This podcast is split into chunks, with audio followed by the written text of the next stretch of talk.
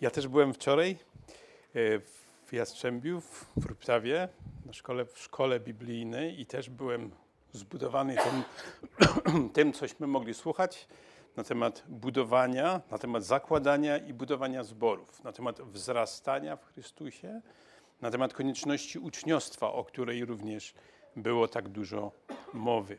Dzisiaj chciałbym czytać fragment Pisma Świętego zapisany w drugim liście Piotra, Drugi list Piotra będę czytał z pierwszego rozdziału, będę czytał pierwszych 12, może 13 wierszy. Będę czytał w przekładzie Biblii Warszawskiej. Gorąco zachęcam, jeśli macie Biblię, to otwórzcie i spróbujcie też to śledzić. Drugi list Piotra, pierwszy rozdział, czytam od pierwszego wiersza. Szymon Piotr, sługa i i apostoł Jezusa Chrystusa do tych, którzy dzięki sprawiedliwości Boga naszego i Zbawiciela Jezusa Chrystusa osiągnęli wiarę równie wartościową, co i nasza. Łaska i pokój niech się Wam rozmnożą przez poznanie Boga i Pana naszego Jezusa Chrystusa. Boska Jego moc obdarowała nas wszystkim, co jest potrzebne do życia i pobożności przez poznanie tego, który nas powołał, przez własną chwałę i cnotę, przez które darowane nam zostały drogie i największe obietnice, abyście przez nie stali się uczestnikami boskiej natury, uniknąwszy skażenia, jakie na tym świecie pociąga za sobą porządliwość. I właśnie dlatego dołóżcie wszelkich starań i uzupełniajcie waszą wiarę cnotą, cnotę poznaniem, poznanie powściągliwością, powściągliwość wytrwaniem, wytrwanie pobożnością, pobożność braterstwem, braterstwo miłością. Jeśli je bowiem posiadacie i one się pomnażają, to nie dopuszczą do tego, abyście byli bezczynni i bezużyteczni w poznaniu Pana naszego Jezusa Chrystusa. Kto zaś ich nie ma, ten jest ślepy, krótkowzroczny i zapomniał, że został oczyszczony z dawniejszych swoich grzechów. Dlatego, bracia, tym bardziej dołóżcie starań, aby swoje powołanie i wybranie umocnić, czyniąc to bowiem nigdy się nie potkniecie. W ten sposób będziecie mieli szeroko otwarte wejście do wiekuistego królestwa Pana naszego i Zbawiciela Jezusa Chrystusa.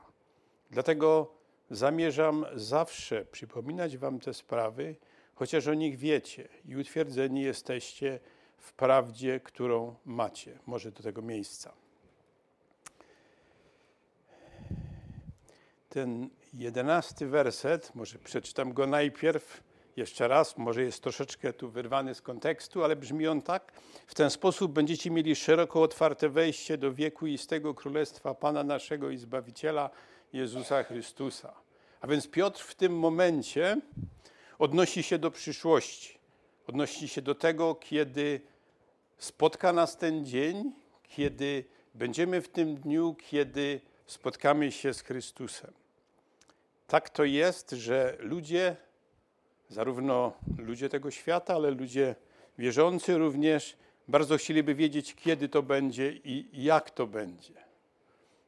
Rozmawialiśmy wczoraj z waszym pastorem, chyba to było w piątek, nie, no nie wczoraj, że te ostatnie wykłady, które żeście mieli, to liczba odsłon jest no niesamowita. Jest czymś, co jest wręcz tu szokujące, dlatego że normalnie jest 300, 400, no, no, no powiedzmy kliknięć, tak to nazwijmy, a tam jest, nie wiem, 20 tysięcy przepraszam, 80 tysięcy, więc kosmos, prawda?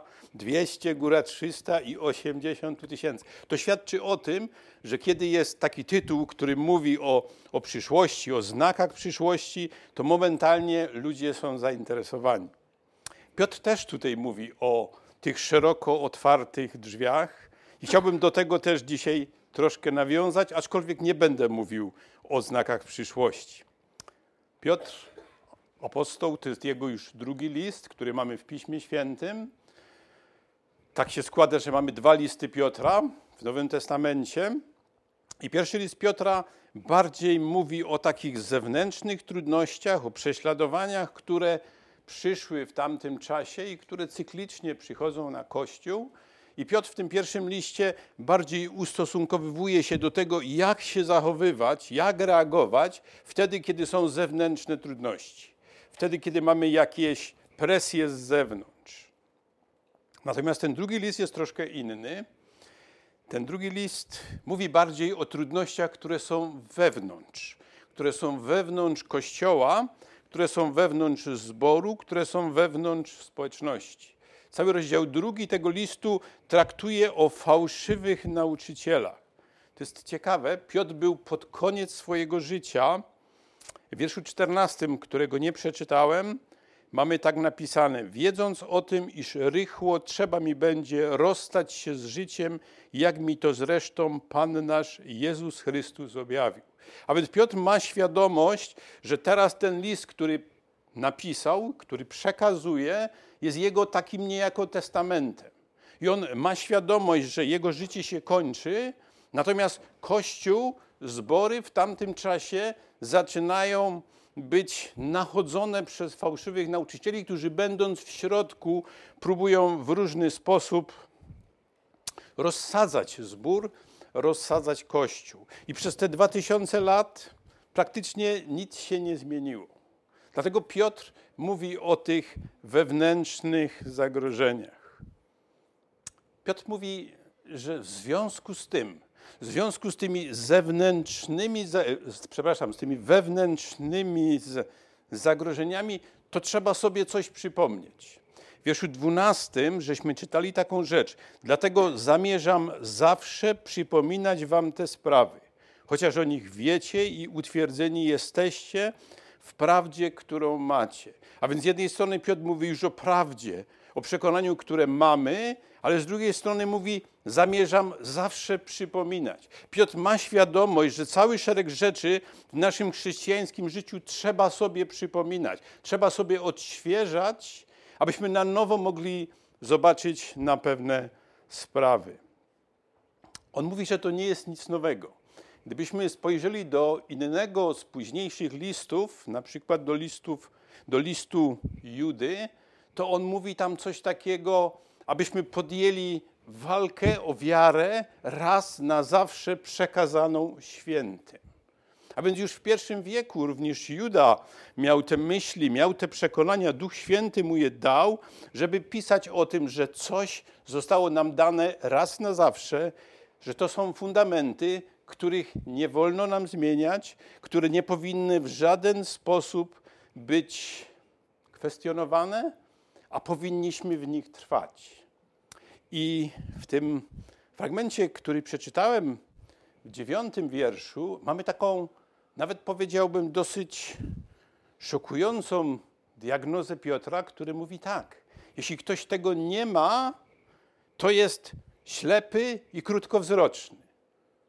Coś, co przyznam się, ten cały wiersz, no dziewiąty był dla mnie nawet dużym tu problemem, jak go zinterpretować dla mojego życia, może dla waszego życia. Kto zaś ich nie ma, ten jest ślepy i krótkowzroczny i zapomniał. I też tak dzisiaj to, co chciałbym mówić, to właściwie chciałbym tak to zatytułować, czy bardziej postawić takie pytanie, czy nie jesteś ślepy i krótkowzroczny? To jest bardzo mocne pytanie, Ktoś by mógł nawet tak powiedzieć, to jest może bardzo i niegrzeczne pytanie. Ale skoro Piotr go stawia, to ja idę tylko za Piotrem. To nie, są, to nie jest żaden mój wymysł. Tak więc spójrzmy na ten fragment, na to, co Piotr zawarł odnośnie podstaw, odnośnie wiary, która raz na zawsze została przekazana świętym. Pierwszy wiersz, który żeśmy czytali, który mówił, że Szymon Piotr, sługa i apostoł Jezusa Chrystusa.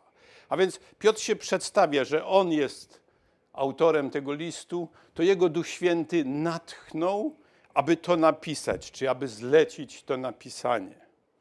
On mówi tak: sługa i apostoł Pana Jezusa Chrystusa. A więc on nie promuje siebie, on nie wskazuje na siebie, ale on wskazuje na to, że on jest sługą, a nawet to słowo czasami tłumaczy się jako niewolnik Pana Jezusa Chrystusa. A więc jest w pierwszym rzędzie sługą, a dopiero potem apostołem. I spójrzmy, do kogo tam, do kogo tutaj Piotr pisze. Szymon Piotr, sługa i apostoł Jezusa Chrystusa do tych, którzy dzięki sprawiedliwości Boga naszego i Zbawiciela Jezusa Chrystusa osiągnęli wiarę równie wartościową co i nasza. Od ponad 50 lat w zasadzie czytam Biblię w przekładzie e, warszawskim. Jestem do niej tak bardzo przyzwyczajony, że trudno mi to zmienić. Chociaż wiem, że, te, że teraz już sporo osób czyta przekład e, poznański, tu Zaręby bądź jakieś inne. Kiedy byłem dzieckiem, ponieważ od dziecka przychodziłem do zboru, to byłem no, wychowany na, na Biblii Gdańskiej, no, której język jest dość trudny. Był dość trudny i w tej chwili się rzadko używa. Ale mimo tego, że jestem przyzwyczajony tak bardzo do, do tego przekładu, to muszę przyznać, że kiedy przeczytałem ten werset, to coś mi nie pasowało. Coś w tym wersecie mi nie pasowało, dlatego że tu mamy tak napisane do tych, którzy osiągnęli wiarę równie wartościową, co i nasza. W związku z tym sprawdzałem, jak to jest w innych przekładach, sprawdzałem, jak to brzmi w oryginale i to słowo osiągnęli jest dosyć nieszczęśliwym słowem. Raczej powinno być słowo, którzy otrzymali albo dostali w udziale. Dlatego, że wiara jest darem od Boga. Ta wiara zbawiająca to jest dar od Boga. To nie jest coś, co ja mogę sam osiągnąć, do czego ja mogę sam, sam dojść. Dlatego no, mogę to tak przeczytać, którzy dzięki sprawiedliwości Boga naszego i Zbawiciela Jezusa Chrystusa otrzymali wiarę równie wartościową, co i nasza. A więc Piotr zwraca się do ludzi, którzy transponując to na, na, nas najczęstszy język, którzy narodzili się na nowo, którzy otrzymali łaskę zbawienia, którzy otrzymali tą zbawiającą łaskę dzięki sprawiedliwości Pana Jezusa Chrystusa. Nie dzięki naszej sprawiedliwości, nie dzięki mojej czy Twojej sprawiedliwości, ale to jest dar, który jest od Boga. I do takich ludzi Piotr zwraca się w pierwszym rzędzie w tym liście. A więc wierzę, że on się zwraca głównie do mnie i do ciebie. Tu również jeszcze w tym pierwszym wierszu jest taka bardzo istotna rzecz. Wiarę równie wartościową, co i nasza. Jeśli chodzi o tą wiarę zbawiającą, która jest darem Bożym, to nie ma różnicy, czy ktoś jest apostołem, czy jest pastorem, czy jest zwykłym członkiem, czy jest nauczycielem, czy kimkolwiek. Wiarę równie wartościową, co i naszą. Dlaczego? Dlatego, że jest to wiara zbawiająca, że jest to wiara, która otwiera nam drzwi do Królestwa Bożego. Z tego względu już ten pierwszy werset jest tak bardzo, bardzo istotny. A więc Piotr zwraca się w pierwszym rzędzie do ludzi odrodzonych na nowo, do ludzi, którzy dzięki sprawiedliwości Pana Jezusa Chrystusa otrzymali wiarę równie wartościową, co i On. I teraz patrząc dalej na tych kilka wierszy, mamy tutaj naprawdę dużo bardzo no, niesamowitych rzeczy. Rzeczy, które mogą nas zaskakiwać. I chcielibyśmy spojrzeć, mamy tutaj jak gdyby takie trzy czy nawet cztery części w tym fragmencie, który przeczytałem i chciałem, żebyśmy się im przyjrzeli. Gdybyśmy najpierw się przyjrzeli na wiersze drugi, trzeci i czwarty. Takie trzy wiersze, drugi, trzeci i czwarty, dlatego że te wiersze, one pokazują nam, czy przypominają nam, jaki jest zakres Bożych błogosławieństw, jaki jest zakres Bożego wyposażenia, czy też zaopatrzenia dla nowo zrodzonego ucznia Pana Jezusa Chrystusa. Tutaj w tych trzech wierszach mamy przypomniane, tak jak to Piotr mówił, że przez stałe przypominanie przypo, mamy przypomniane to, co otrzymaliśmy w Jezusie Chrystusie przez Jego ofiarę tam na krzyżu. W wierszu drugim mamy tak napisane: Łaska i pokój niech się wam rozmnożą przez poznanie Boga i Pana naszego, Jezusa Chrystusa. A więc mamy pierwszą rzecz, mamy łaskę i pokój. Łaska i pokój to jest coś, co otrzymaliśmy, że tak się wyrażę, w pakiecie w momencie nowozrodzenia. Kiedy narodziliśmy się na nowo po akcie pokuty i wiary, to otrzymaliśmy nie tylko usprawiedliwienie, ale również otrzymaliśmy pokój z Bogiem i otrzymaliśmy tą łaskę, że o tym wiemy, że możemy być tego pewni. A więc to są, to są dary, które otrzymaliśmy w momencie nowozrodzenia. Łaska i pokój. Ale spójrzmy na to, że Piotr pisze tak: łaska i pokój niech się wam rozmnożą. A więc pisząc to, Piotr pokazuje mnie i tobie, wskazuje, że ta łaska, ten pokój, to co otrzymaliśmy jako dar w pakiecie, to może w nas się rozwijać. To może w nas w jakiś sposób wzrastać, pomnażać się, tak jest w przekładzie Biblii Warszawskiej. A w jaki sposób to może się rozmnażać czy pomnażać, tak jak mamy to napisane? I Piotr nam to wyjaśnia. Niech się wam rozmnoży przez poznanie Boga i Pana naszego Jezusa Chrystusa. A więc mamy tutaj już taki pierwszy, taką pierwszą wskazówkę, taki pierwszy klucz, który się nazywa poznanie. Poznanie to jest słowo, które w drugim liście Piotra jest kilka, jeśli nie kilkanaście razy powtarzane. W tym fragmencie, który przeczytałem, to słowo poznanie mamy w wierszu drugim, w wierszu trzecim, w wierszu piątym, w wierszu ósmym, no i potem w dalszych tu rozdziałach. A więc kilka, kilkanaście razy Piotr zwraca uwagę na taką rzecz poznanie. Łaska i pokój niech się wam rozmnoży przez poznanie Boga, Pana Jezusa Chrystusa. Co to znaczy poznanie? Ja myślę, że to jest ważne, dlatego że Piotr do, do tego wraca kilkakrotnie i chcielibyśmy sobie przypomnieć, czym jest to poznanie. Myślę, że jest to dość zasadnicze, bo poznanie jest czymś więcej niż tylko przyswajaniem sobie wiedzy. Poznanie jest czymś więcej niż tylko nawet zapamiętywanie czegoś, ale poznanie jest takim przeżywaniem, jest taką absorpcją, czy tak jak jest napisane na przykład u proroka Ezechiela, gdzie jest napisane zjedz tą księgę. To jest takie wchłanianie do siebie tego słowa, słowa Bożego, przeżywanie go, a potem zastosowywanie go w życiu. Tak więc poznanie, o którym mówi Pismo Święte, poznanie, o którym pisze tutaj Piotr, to nie jest zwykłe przyswajanie sobie wiedzy. To nie jest tak jak wczoraj mówił tu wykładowca, zakuć, zdać i zapomnieć. Ale to jest coś, co ma być w nas, coś, co my przeżywamy, coś, co my wręcz przeżuwamy w sobie, aby to potem zastosować.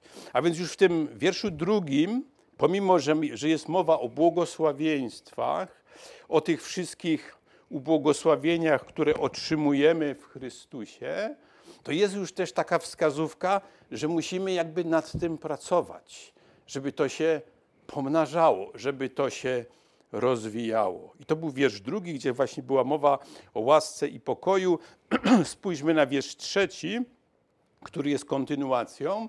W wierszu trzecim mamy z kolei tak napisane: Boska Jego moc obdarowała nas wszystkim, co jest potrzebne do życia i pobożności Uwaga, przez poznanie tego, który nas powołał przez własną chwałę i cnotę.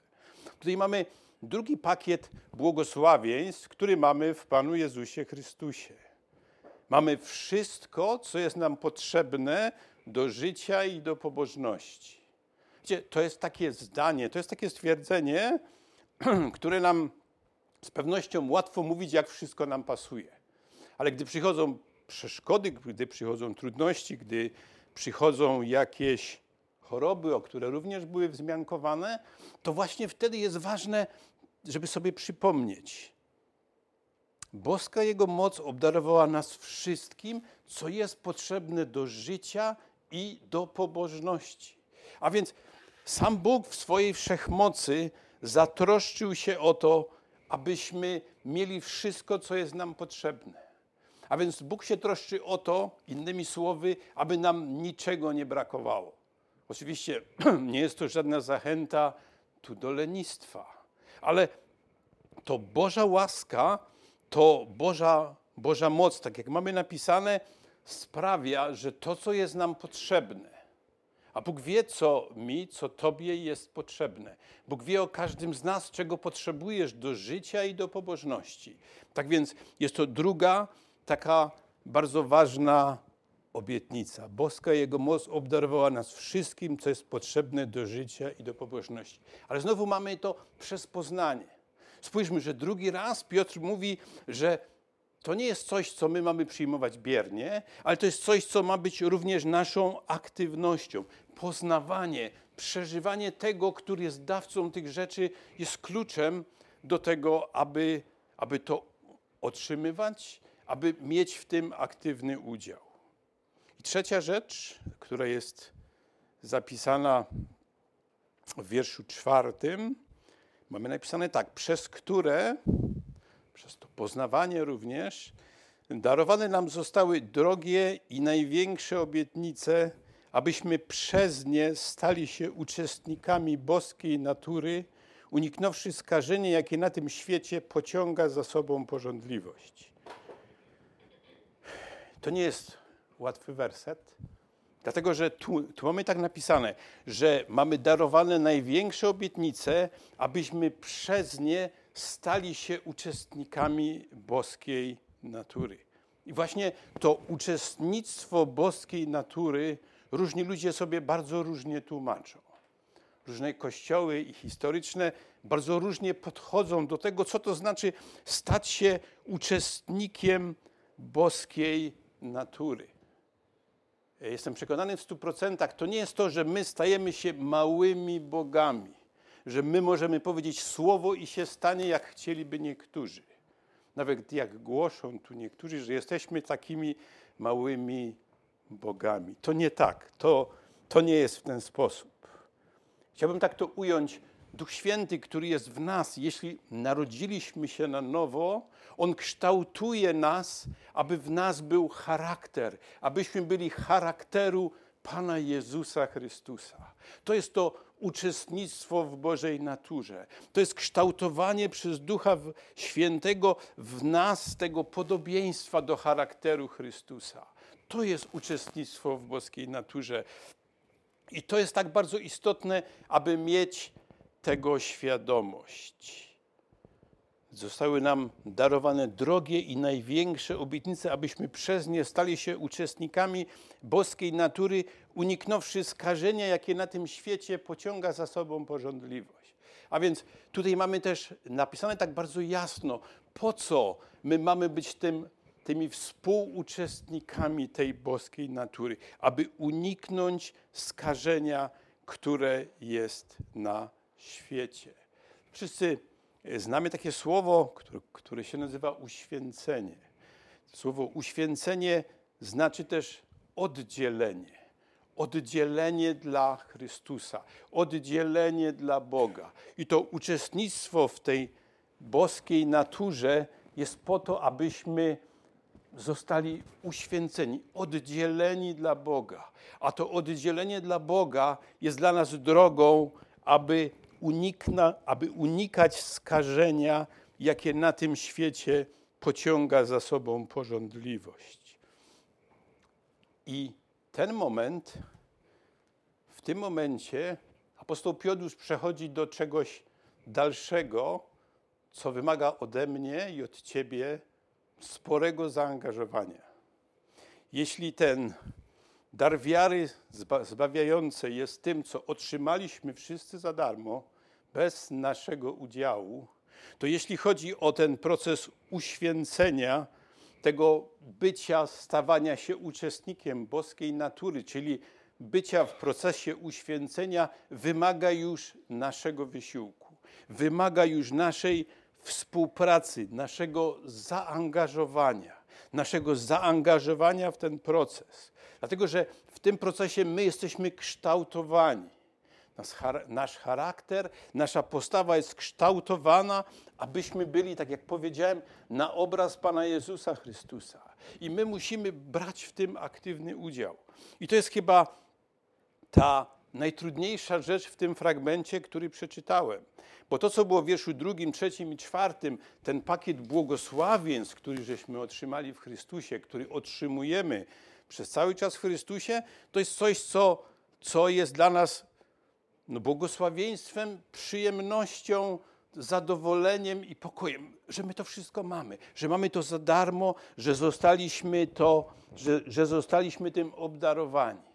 Ale właśnie pod koniec Paweł mówi, e, przepraszam, Piotr mówi, abyśmy stając się uczestnikami tej natury, unikali tego skażenia, które na świecie powoduje porządliwość. No i teraz Piotr za, zaczyna nam pokazywać, w jaki sposób to unikanie skażenia może się odbywać w praktyce. I chcielibyśmy spojrzeć na następne wersety od 5 do 7, bo to mamy jakby tak bliżej określone czy opisane. W wierszu 5 mamy tak napisane e, na początku i właśnie dlatego, właśnie dlatego, aby być współuczestnikiem boskiej natury, aby uniknąć tego skażenia, to Piotr mówi właśnie dlatego, no i teraz mówi tak, dołóżcie wszelkich starań i uzupełniajcie. A więc Piotr teraz przechodzi do mnie i do ciebie. Dlatego ja, dlatego ty mam teraz dołożyć wszelkich starań i uzupełniać. Ktoś mógłby zapytać, ale czy to moje, czy twoje zaangażowanie jest aż tak bardzo ważne? Czy rzeczywiście ja potrzebuję się zaangażować w ten proces, czy nie wystarczy, kiedy Bóg mnie uświęca? Czy nie wystarczy, że Duch Święty jest we mnie i On to za mnie wszystko zrobi? Gdybyśmy chcieli spojrzeć na nasz czas, spójrzmy, przypomnijmy sobie przez moment, jak spędzamy nasz czas. Ile czasu poświęcamy w swoim życiu na pracę, na szkołę, na spotkanie ze znajomymi, ile czasu spędzamy przy mediach, ile czasu spędzamy w telewizji, o, o, oglądając tu, tu, tu telewizję, przeglądając internet, przeglądając fora społecznościowe, grając no, jakimiś grami. Gdy spojrzymy, ile czasu na tym spędzamy, gdy sobie uświadomimy, że ten czas, który spędzamy na te aktywności, zdarza się całkiem często, że ten czas, który spędzamy, to jest czas, który no nie prowadzi nas do najlepszych rzeczy, ale który nas nawet czasami prowadzi do takiej porządliwości. Oglądając coś, rozmawiając z kimś, słuchając czegoś, grając w coś, jak bardzo często zaczyna to na nas oddziaływać. Ja wiem, że ktoś może mi tak powiedzieć, że może przesadzam. Także to jest jedna sfera. Teraz spójrzmy na drugą sferę, jak spędzamy nasz czas.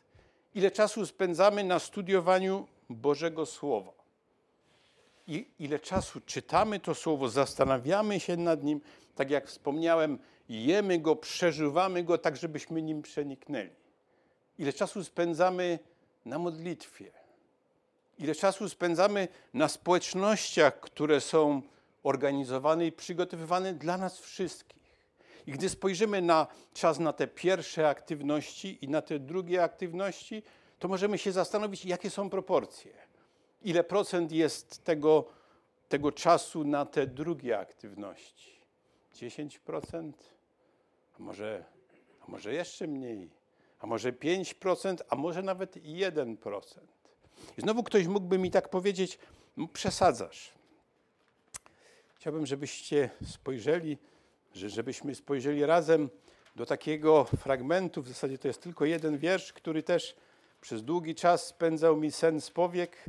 Jest zapisany w drugim liście apostoła Pawła do, do Tymoteusza, w rozdziale drugim, wierszu 21. To jest werset, który za mną chodzi kilkadziesiąt lat. Pamiętam, chyba to było ze 20 lat temu, albo nawet więcej, byłem w jednym zborze w zachodniej części Polski i ktoś mi tak mówił, ale czy nie za dużo tej świętości? Czy nie wystarczy mniej o tym mówić? Spójrzmy na wiersz, na rozdział drugi, wiersz 21, który mówi o bardzo szczególnej rzeczy. Słowa apostoła Pawła do młodego Tymoteusza. Jeśli tedy kto siebie czystym zachowa od tych rzeczy pospolitych, będzie naczyniem do celów zaszczytnych, poświęconym, przydatnym dla Pana, nadającym się do wszelkiego dzieła dobrego. Co jedno z drugim ma wspólnego, z tym, co, co mówię dotąd, ten fragment, który przeczytałem, jest mowa o jakichś rzeczach pospolitych i jest mowa o rzeczach świętych, a tak konkretnie jest mowa o naczyniu do celów pospolitych, do celów świętych.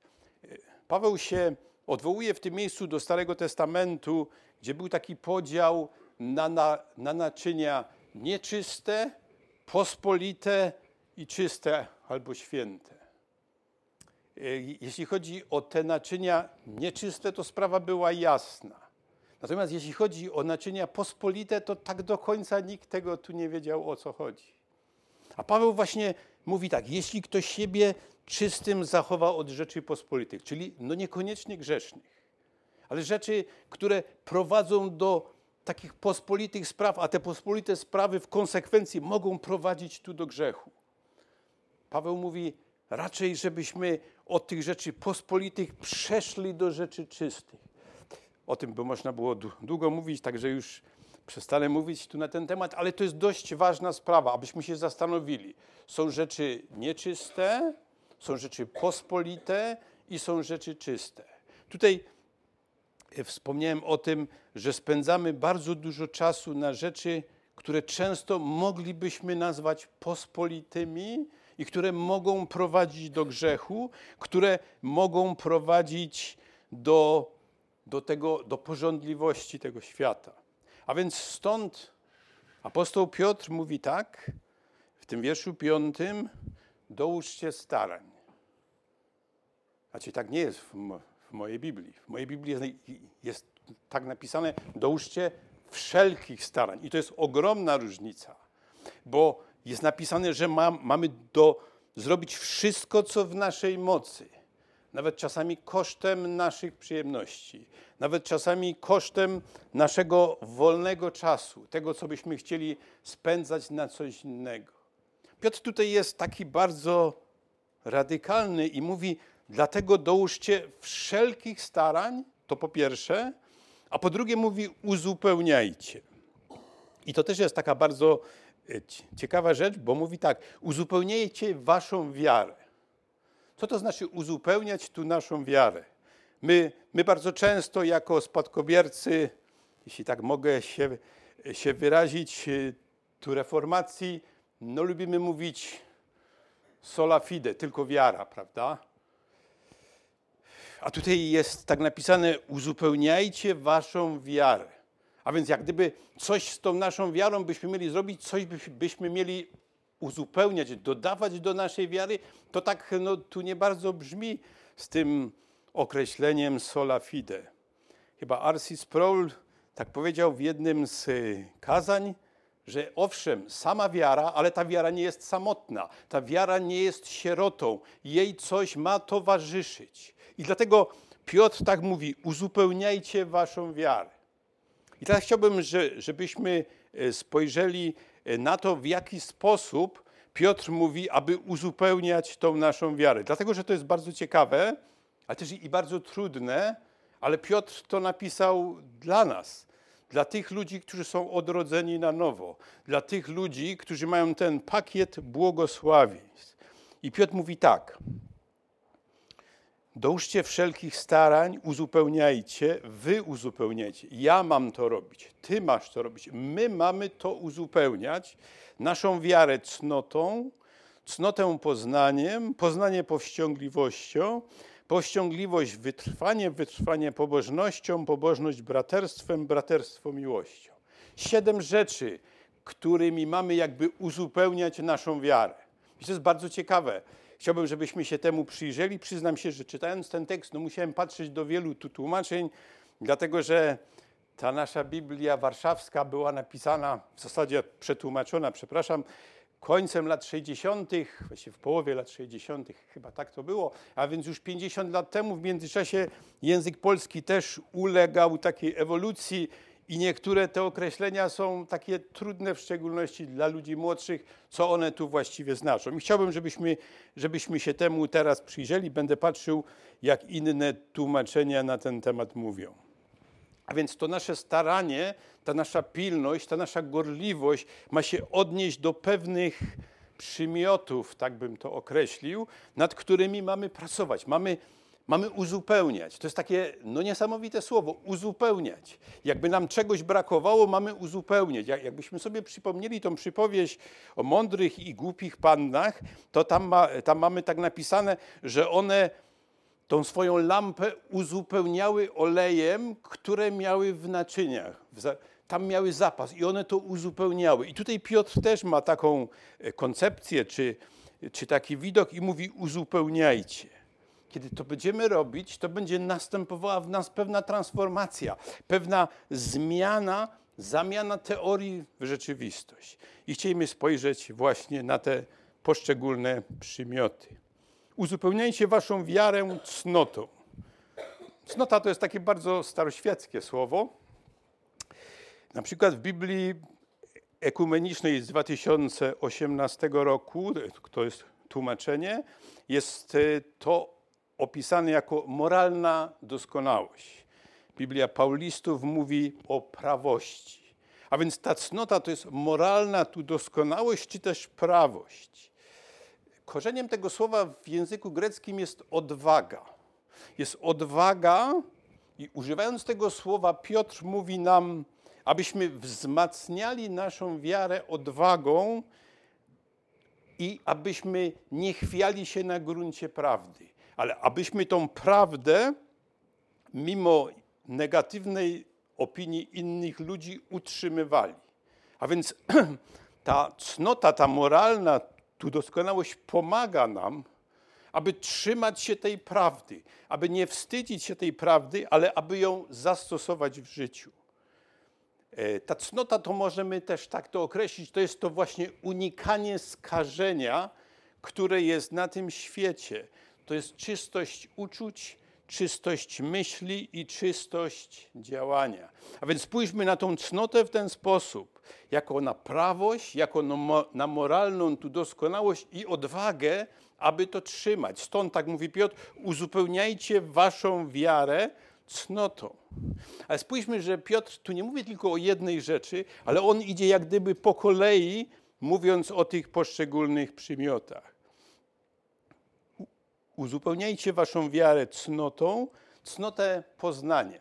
Na temat poznania już troszkę mówiłem, dlatego że to słowo no, występuje wielokrotnie w tym liście, zresztą no, tak samo jak i w całym Nowym Testamencie. To jest to przyswajanie, to jest to przeżywanie w sobie tego przesłania, które mamy zapisane w Bożym Słowie, które Duch Święty sprawia, że ono staje się we mnie i w Tobie żywe, gdy ja go przeżywam, gdy ja myślę o tym. Gdy nie jest tak, że ja tylko, no bo mam pięć minut czasu, zacznę czytać i, i już skończę, bo muszę iść do innych zajęć, a mój umysł jest zajęty wszystkim innym. To jest ten moment, kiedy jestem skupiony tylko i wyłącznie na Bożym Słowie. Przeżywam go. A to sprawia, że zaczynam mieć takie trzeźwe spojrzenie na te rzeczy, które są wokół mnie w taki trzeźwy sposób zaczynam zastosowywać te biblijne zasady, które Bóg mi daje. Tak więc to może tyle na temat poznania. Przejdźmy dalej. Poznanie powściągliwością.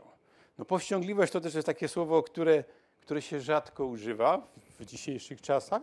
W Biblii e, warszawsko-praskiej to jest przetłumaczone jako panowanie nad sobą Biblii ekumenicznej jako wstrzemięźliwość, w Nowej Biblii Gdańskiej jako umiarkowanie, Biblii Paulistów jako opanowanie, samokontrola czy też samodyscyplina.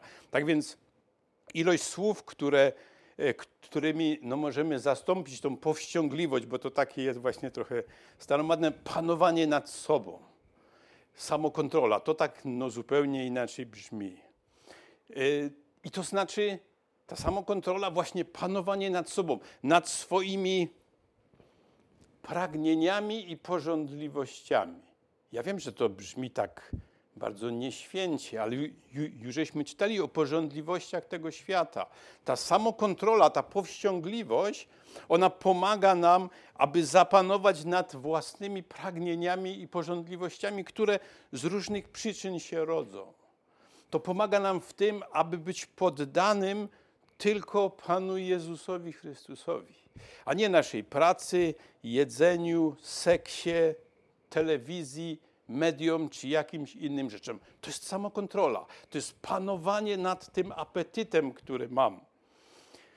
Ze względu na czas oczywiście tego tu nie będę czytał, ale apostoł Paweł w liście e, do Koryntian daje taki obraz sportowca i mówi tak, że sportowiec od wszystkiego się wstrzymuje, aby zdobyć nagrodę. To jest samokontrola. On wie, że on by mógł, ale on się wstrzymuje, bo ma wyższy cel. On stara się panować nad swoimi żądościami, porządliwościami.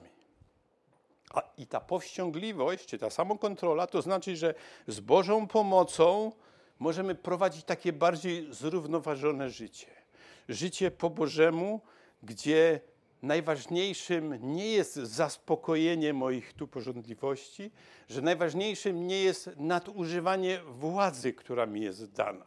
Bo często jest tak, że człowiek, który ma jakąś tam władzę, nie może się powstrzymać od tego, aby jej nie wykorzystać dla własnych celów, dla własnych potrzeb, a nawet na szkodę innych. Tak więc słowo powściągliwość, ta samokontrola, to panowanie nad sobą również jest tak bardzo ważnym przymiotem, o którym mówi Piotr. A więc uzupełniajcie waszą wiarę cnotą, cnotę poznaniem, poznanie powściągliwością, powściągliwość wytrwaniem. Wytrwanie to również jest słowo w innych przekładach, na przykład w Biblii Gdańskiej czy Biblii Tysiąclecia, mamy słowo cierpliwość zamiast, słowo, zamiast słowa e, tu wytrwanie. Gdy patrzymy na język grecki, skąd to słowo się bierze, to ono się bierze ze, z takiego pojęcia stałości i cierpliwości stałości i cierpliwości. Z tym, że to jest coś więcej niż cierpliwość, dlatego że cierpliwość najczęściej jest takim pasywnym stanem, takim stanem tylko i wyłącznie oczekującym. Natomiast wytrwanie jest bardziej taką lojalnością, niepoddawaniem się mimo przeciwności. E, całe nasze życie spotkają, spotykają nas przeróżne przeciwności, próby, przeszkody i wytrwałość właśnie to jest taka odporność to jest takie przeciwstawianie się. Gdybyśmy spoglądali na Nowy Testament, to ogromnie dużo jest e, napisane na temat wytrwałości.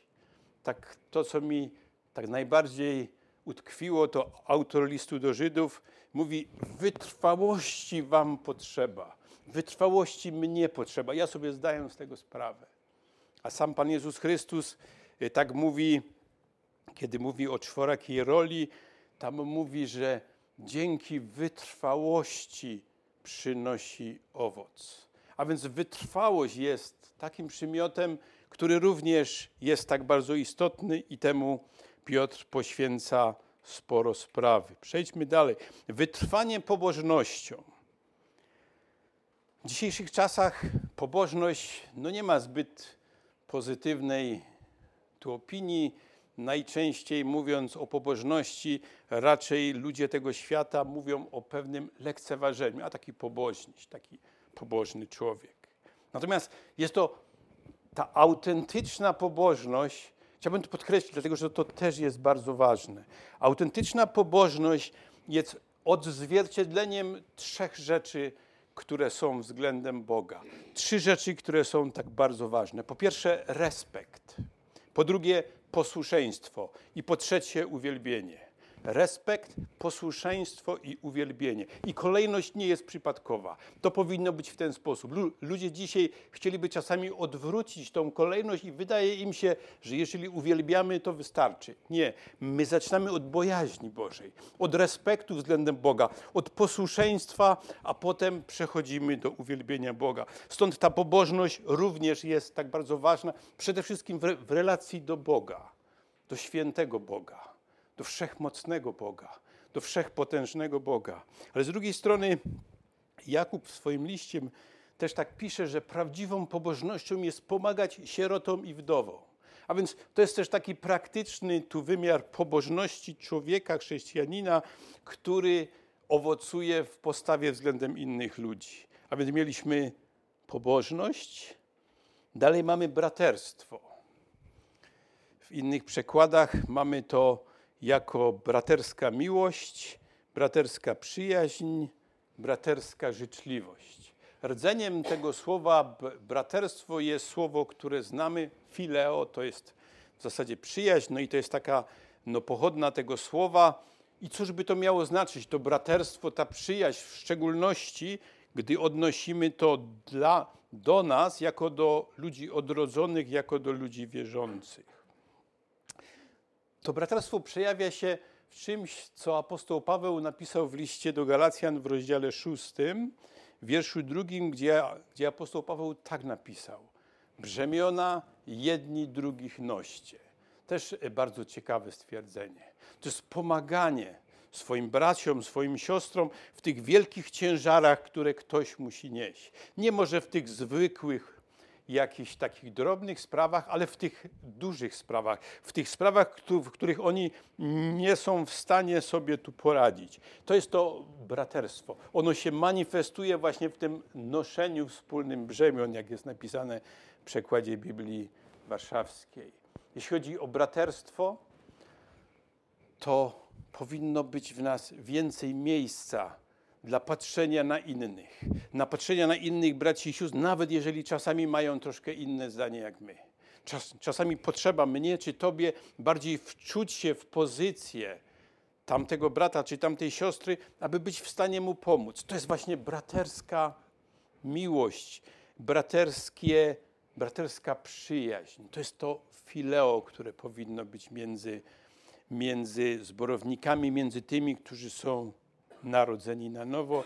I, I wreszcie mamy pobożność braterstwem, braterstwo miłością. To jest jakby taki koniec, jak gdyby ostatnia, ostatni, siódmy przymiot, o którym Piotr mówi. Jakby tak, gdybyśmy to popatrzyli na jako, na jako taką drabinę, to jest ten jakby ostatni, siódmy szczebel. Wiemy, że ta miłość, o której tutaj Piotr mówi, to jest to agape.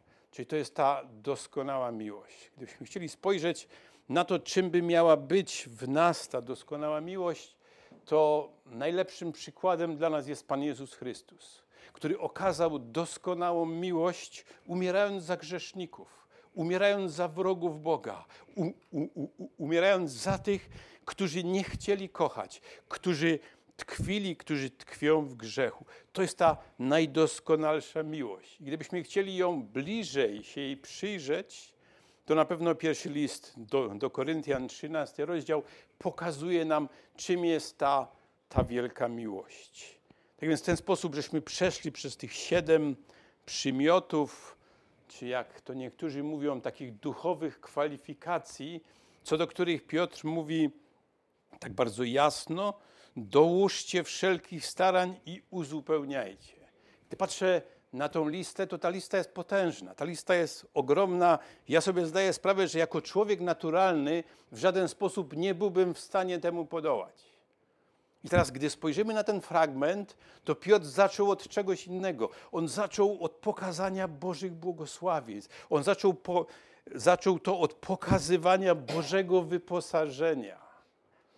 My mamy to wyposażenie, my mamy łaskę, mamy pokój, mamy wszystko, co jest potrzebne do życia i do, i do pobożności. Mamy obietnicę, abyśmy przez nie stawali się uczestnikami boskiej natury. A więc Piotr zaczął od tego, czym dysponujemy, a potem mówi o tym, co my mamy robić z naszej strony. Nic dziwnego, że Piotr przyjął taką, a nie inną tu kolejność. Ale Piotr na tym tu nie skończył. Piotr przedstawia te podstawy, te prawdy, mówi o tym, że mamy je mieć i, ma, i mają w nas się rozwijać, pomnażać. I teraz spójrzmy na wiersz ósmy, na wiersz ósmy i dziewiąty. Te dwa wiersze z kolei pokazują nam, że Piotr w jakiś sposób zaczyna patrzeć na ludzi odrodzonych, wierzących i jak gdyby tak troszeczkę dzieli ich na dwie grupy. I to jest zaskakujące. Piotr mówi na wstępie, że pisze do ludzi odrodzonych, a teraz w wierszu ósmym i dziewiątym jakby dzieli ich na dwie grupy. Spójrzmy na to, bo to jest dość ważne. Bo chciałbym, żebyśmy do tego każdy z nas się odnieśli. Spójrzmy najpierw na wiersz ósmy, który brzmi tak. Jeśli je bowiem posiadacie, czyli to są te przymioty, o których Piotr pisze wcześniej. Jeśli je posiadacie i one się pomnażają. Czyli Piotr mówi o pewnej tu dynamice, że nie stoimy w miejscu, ale rozwijamy się w tym. Pomnaża się w to. Za, zaczyna być to coraz bardziej widać, te, te poszczególne cechy, te poszczególne przymioty. I potem Piotr mówi tak, wiersz ósmy, jeśli je posiadamy, one się pomnażają, to nie dopuszczą do tego, abyśmy byli bezczynni i bezużyteczni w poznaniu Pana naszego Jezusa Chrystusa.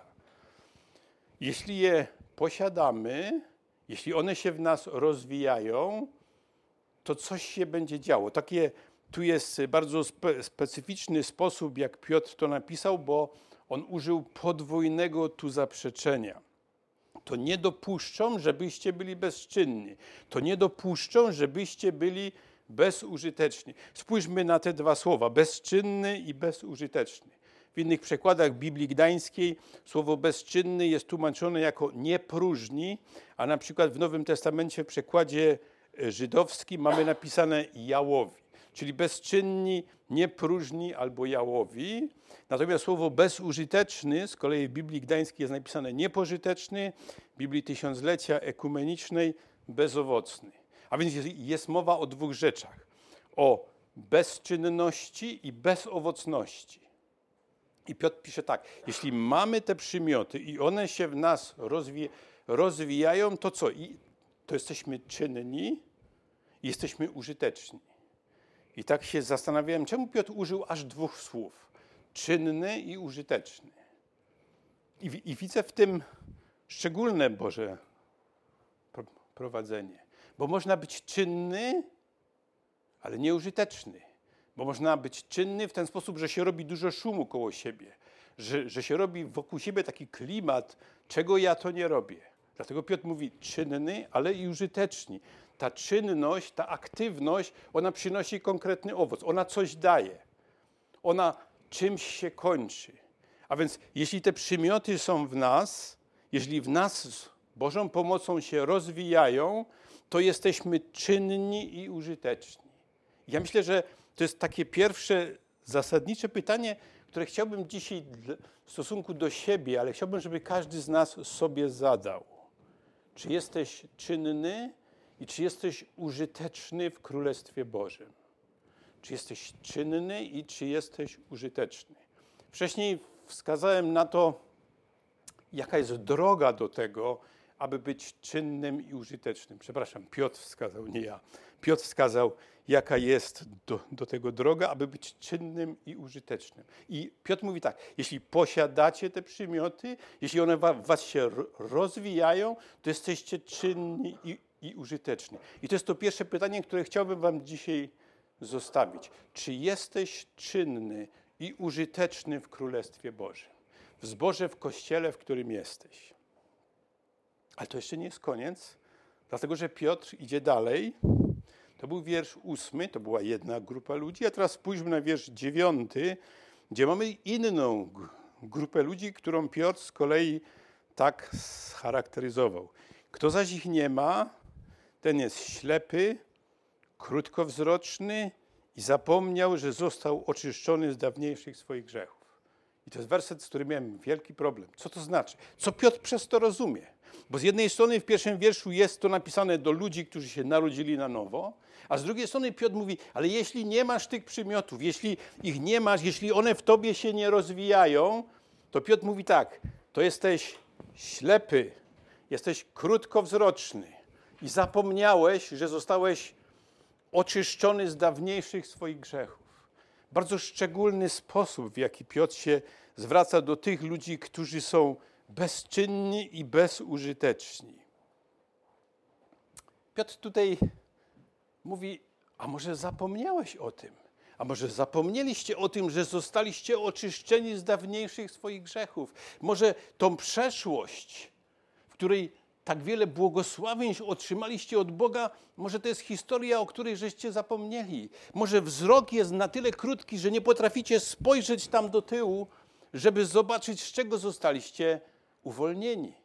To jest niesamowicie mocne. Piotr mówi ślepy, Piotr mówi krótkowzroczny. Ja tak myślę, Boże, jak takie słowa mogą być do mnie skierowane? Jak, jak takie słowa mogą być do was tu skierowane? Kiedy się tak nad tym no, no zastanawiałem, jak to może być? Ślepy, krótkowzroczny i zapomniał. I przyznam się, że kiedy przyglądałem się temu bliżej, to wierzę, że Duch Święty skierował mnie do bardzo szczególnej sytuacji. I skierował mnie do słów samego Pana Jezusa Chrystusa. Spójrzmy na te słowa, są zapisane w objawieniu Jana w rozdziale trzecim, wierszu 17 i 18. To są słowa, które Pan Jezus Chrystus skierował do zboru w Laodycei, do zboru pańskiego w Laodycei. I w tych słowach, które Pan Jezus przekazał dla Jana, a Jan je przekazywał potem dalej do zboru, są takie stwierdzenia w wierszu 17. Przeczytam. Ponieważ mówisz, bogaty jestem, wzbogaciłem się i niczego nie potrzebuję, nie wiesz, żeś pożałowanie godzien, nędzarz i biedak, ślepy i goły.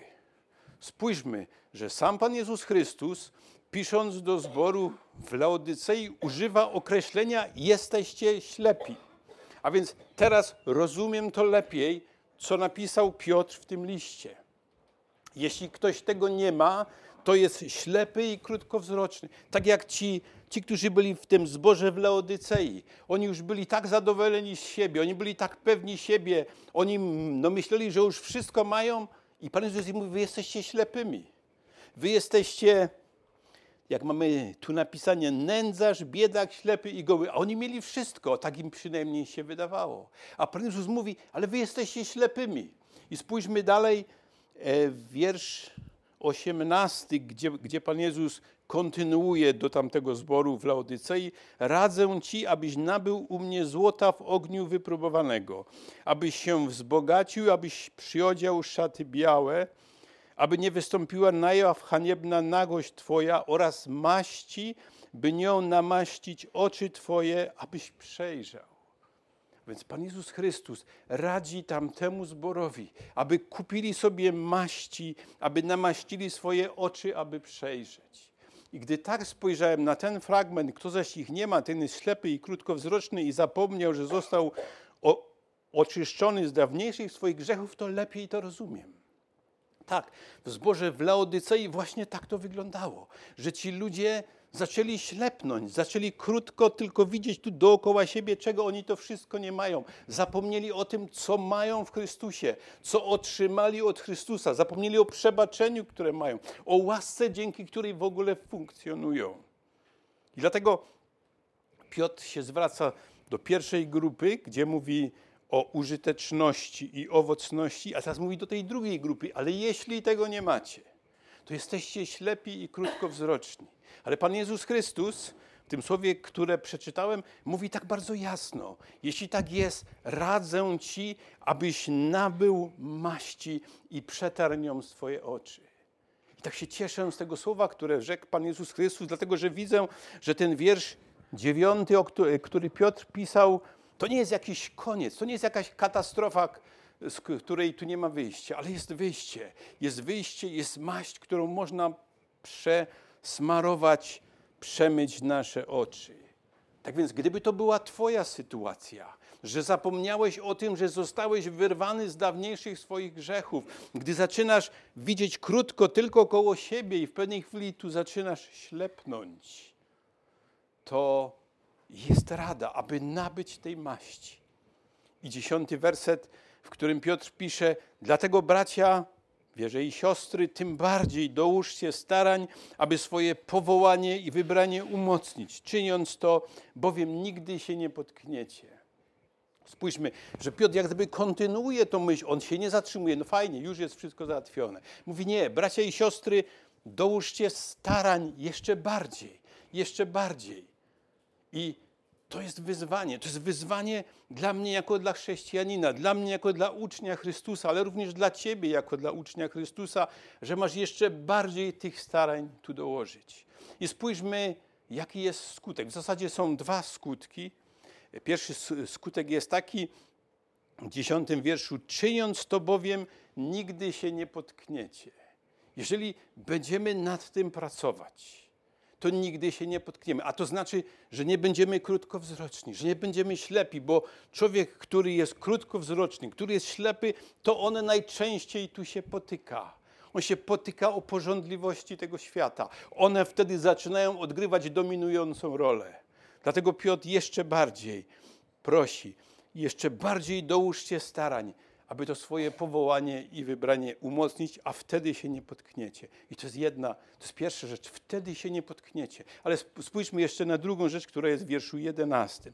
W ten sposób będziecie mieli szeroko otwarte wejście do wiekuistego królestwa Pana naszego i Zbawiciela Jezusa Chrystusa.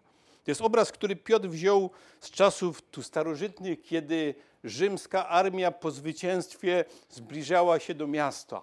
Miasto się cieszyło, że jego żołnierze przychodzą i miasto otwiera szeroko swoje bramy, przyjmując tych żołnierzy, przyjmując tych zwycięzców. I to jest obraz, który Piotr przeniósł na sprawy duchowe.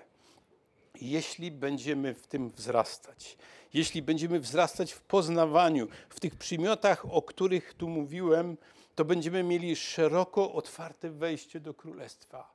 Wtedy się nie będziemy bali, czy to będzie jutro, czy to będzie za tydzień, czy to będzie za rok, czy za sto lat. Pan Bóg wie kiedy, ale to wejście będziemy mieli szeroko otwarte.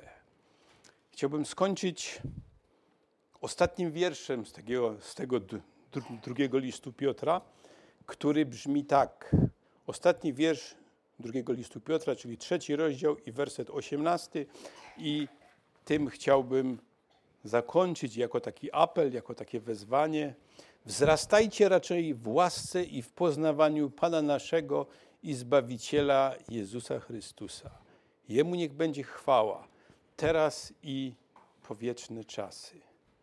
Niech Pan Bóg sprawi, aby to słowo, aby wyzwanie tego słowa stało się treścią w naszym życiu, abyśmy rzeczywiście wzrastali, obfitowali i aby to się mogło realizować w naszej aktywności, w naszym przynoszeniu owocu, w naszej prawidłowej aktywności dla Pana Jezusa Chrystusa. Amen.